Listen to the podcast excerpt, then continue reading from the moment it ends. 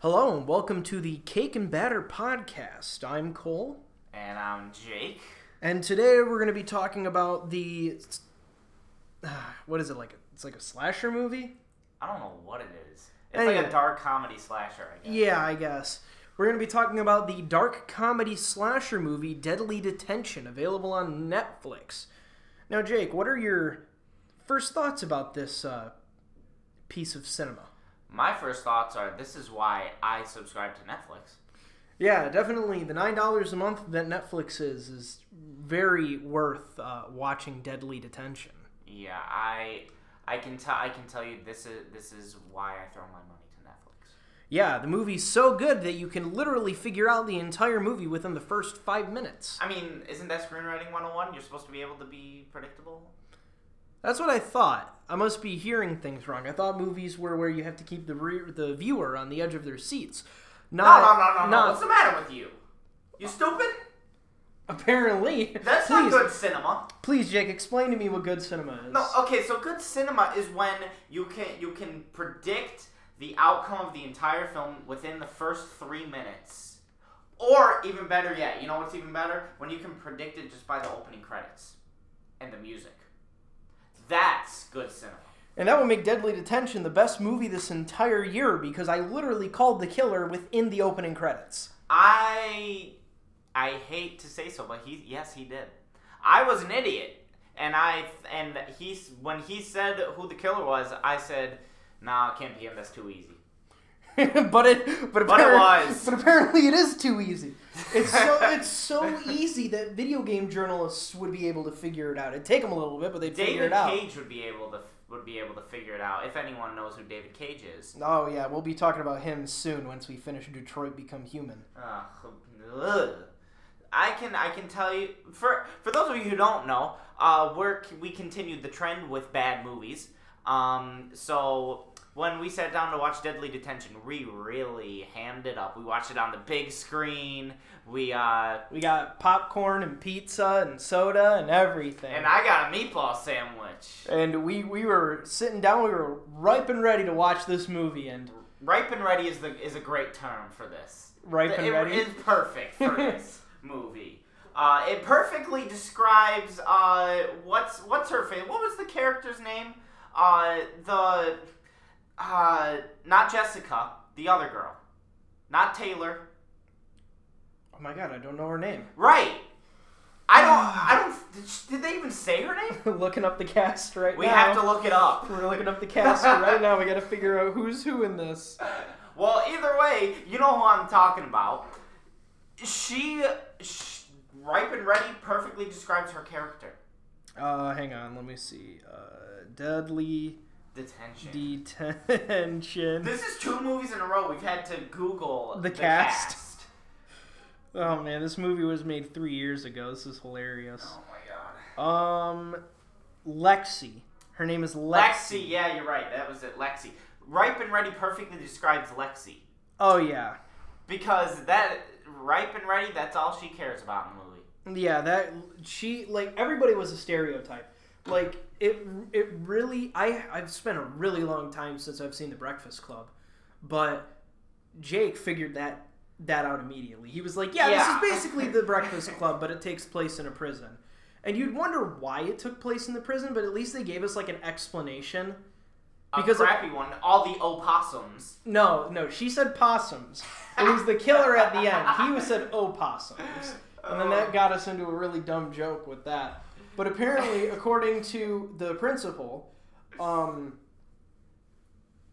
the school was infested with opossums, so it got fumigated. So they were holding classes in a prison. And Saturday was the first day that they were doing it. And uh, they held Saturday school there. And when the kids get there, people start dying. Ooh, spooky. And like the concept isn't that bad for a movie. Yeah, it, I, the idea the idea is fun. Yeah, the idea Like, is it's not going to be some sort of masterpiece. It's not going to be a Martin Scorsese film, right? yeah. But it's a fun idea. The problem is is that the movie is executed like an actual execution. The movie dies. That's a great way of putting it. the movie dies less than halfway through it.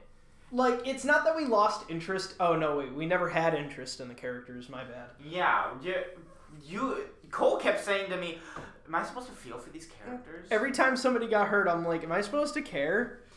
I, I think you're supposed to, but but I, I didn't. I, yeah, and then like there was moments where like they had like heavy expositionary character development, like they forgot to write it into the first part of the movie. I So mean, they that just was tried to like they just tried to like gorge it like partway through. Like there was a scene where um, Jessica, the uh, sporty jock girl, and uh, Kevin, this biblical guy, are chilling. Like they're hiding from this killer, and Kevin basically like makes a psychological profile of Jessica right then and there, and like gives her the strength that she needs to carry on. When the killer's like supposedly right behind him, but he doesn't get there until the very end of the conversation and gives the characters enough time to hide behind a very thin wall. Yeah, To and where then he doesn't see even them? See them. He doesn't even look. He looks. Da- he looks down the hallway, and he's like, "Hmm, they're not down here." And then it cuts, and they're just hiding right behind the wall that he was just looking at. Yeah, so like what? What? Yeah, so like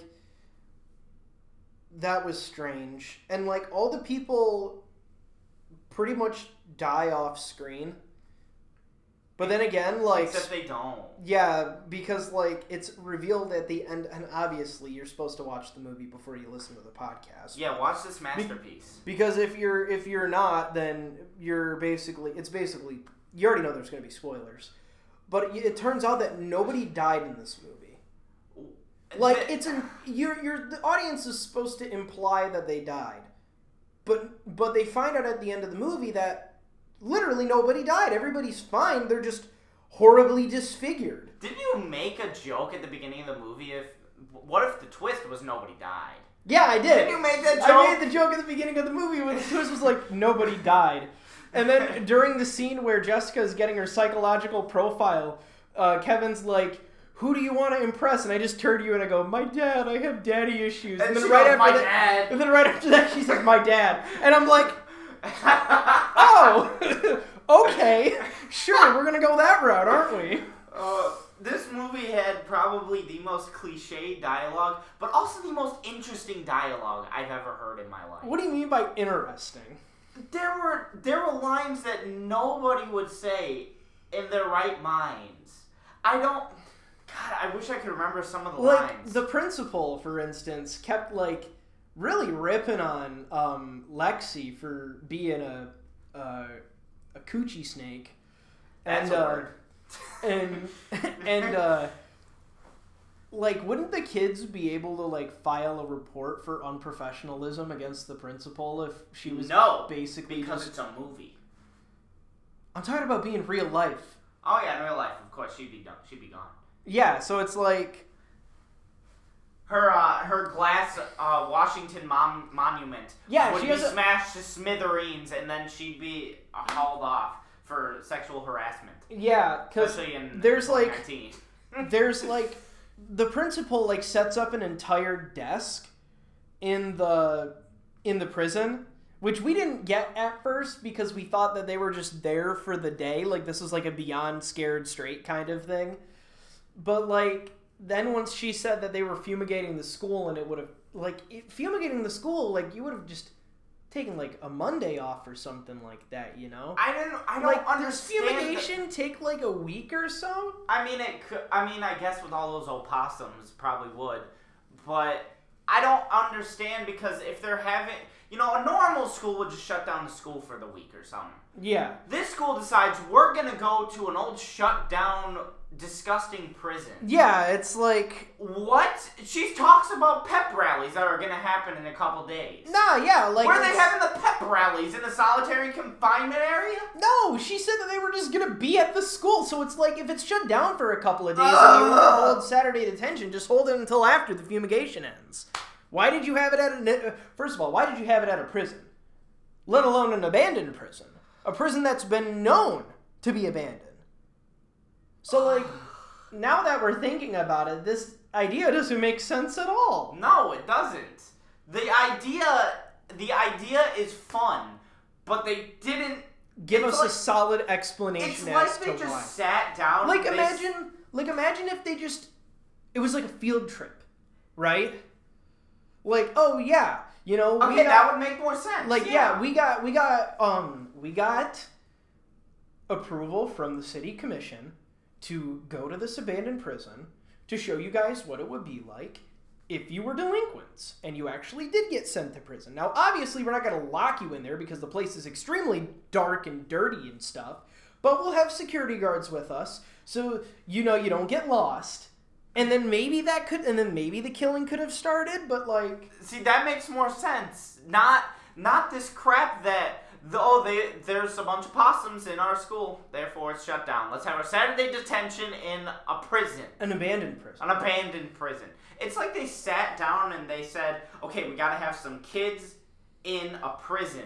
How do we get there?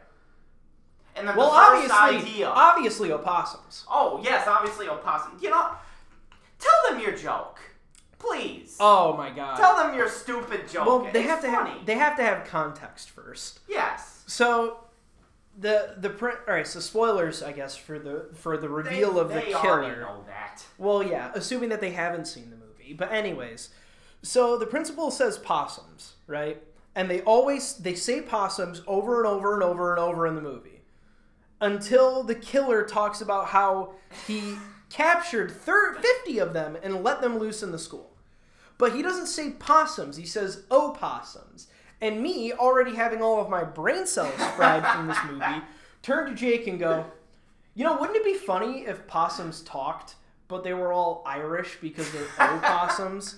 So it's like, that's Mr. Opossum to you. and then we just started laughing really hard because this movie This movie killed gave us us an extra chromosome. this mo- this movie destroyed us as people. I think. But I feel like in the long run, it'll make us better writers. I, you know, I, you know, I said this when we were watching this, but the guy who played the killer was giving it his all, and I felt bad for him. Yeah, he definitely, he definitely deserves a better role.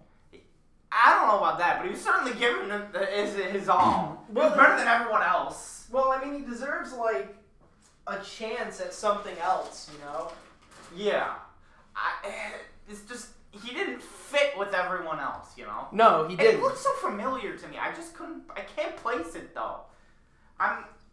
I know he's from somewhere. I'm gonna look it up and I'm gonna f- figure it out later. But I know. I know him from somewhere. And it's like, and since we're on the topic of like the killer, so so obviously you get all of this. This will come back later dialogue in the beginning, and they Oh, mention boy. And they mention this girl that killed herself, right? You know, a real thirteen reasons why kind of situation, and uh, it turns out that the killer is the hall cop that drove them there in the open credits. And you can obviously tell that it's him because the guy is like fingering a vigil of his deceased daughter on the bus. Wait a So minute. Why is the hall cop the bus driver?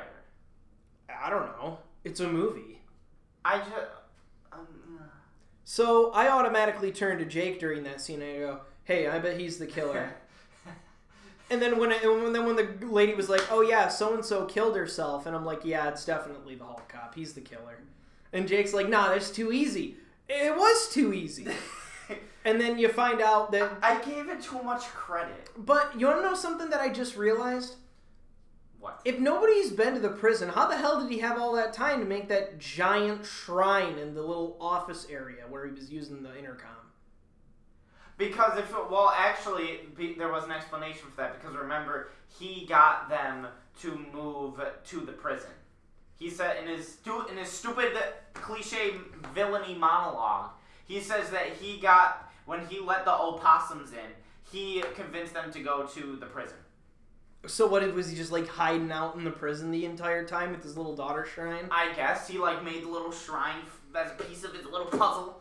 Like, and he never really outright said what the kids did to like to his daughter, cause like, out of all the stereotypes, there's the really quiet tomboyish girl, there's the Christian guy who praises Jesus and has the dopest light up Skechers anybody would ever have. Oh yeah, of course. And uh, And a bedazzled holy Bible. yeah, he bedazzled his Bible for some reason. That, that never, weird. yeah, that like never comes back or anything like that. No. And then um, there's the the sporty girl who just wants to be the best.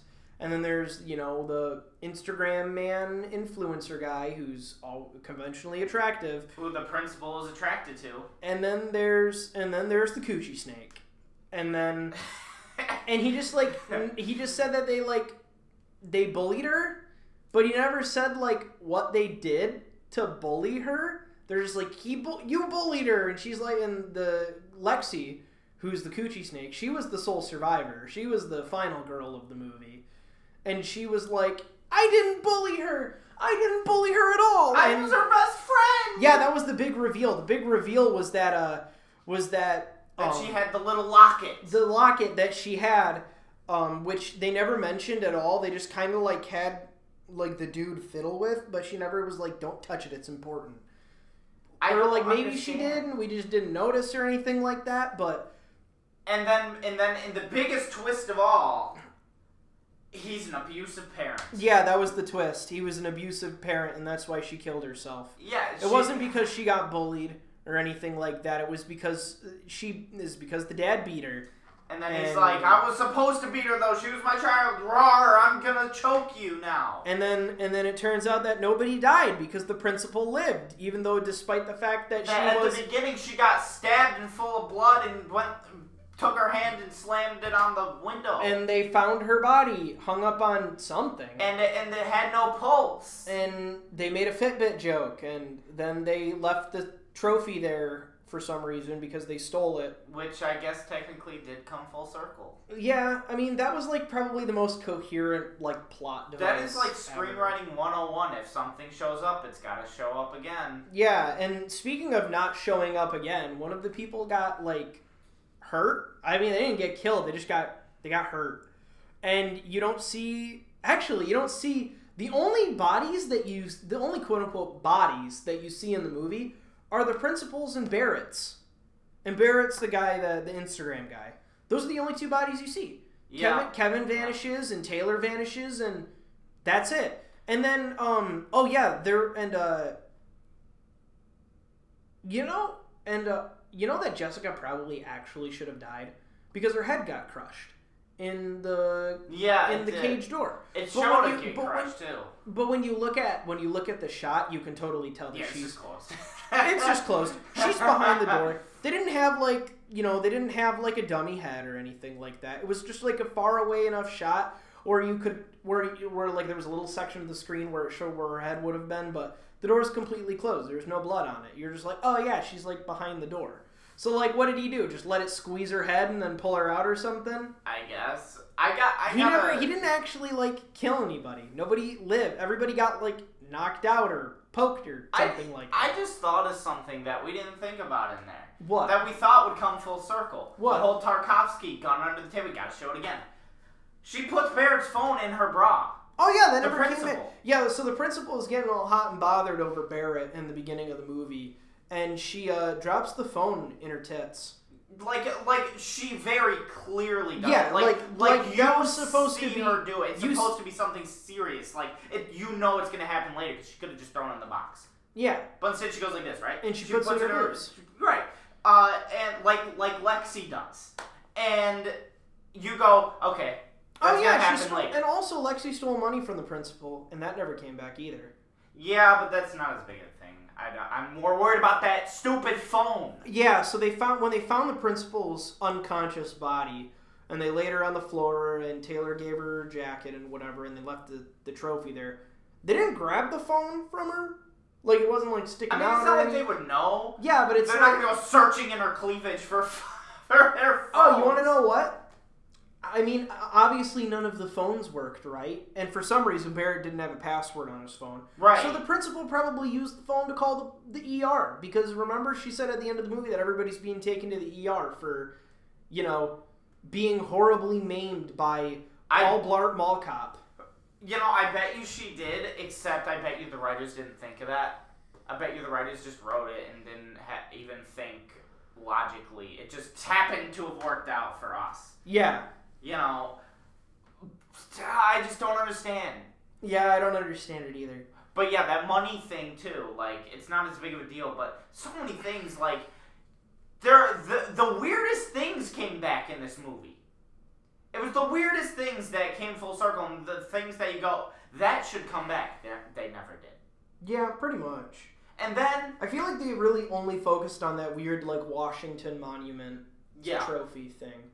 They did, which was weird. I mean, I was like, you literally stood up and left when you saw the principal show up. I'm like, oh, I, like my I was done. my reaction was just, oh, the principal's alive, huh? Jake just he just stood up and just straight up left, and I'm like, all right, bye. and then he tried to lock me out. Oh, but I was still, I was to still, lock him I was still in the hallway, and I scared him half to death. You didn't scare me to death. You gave me a little startle.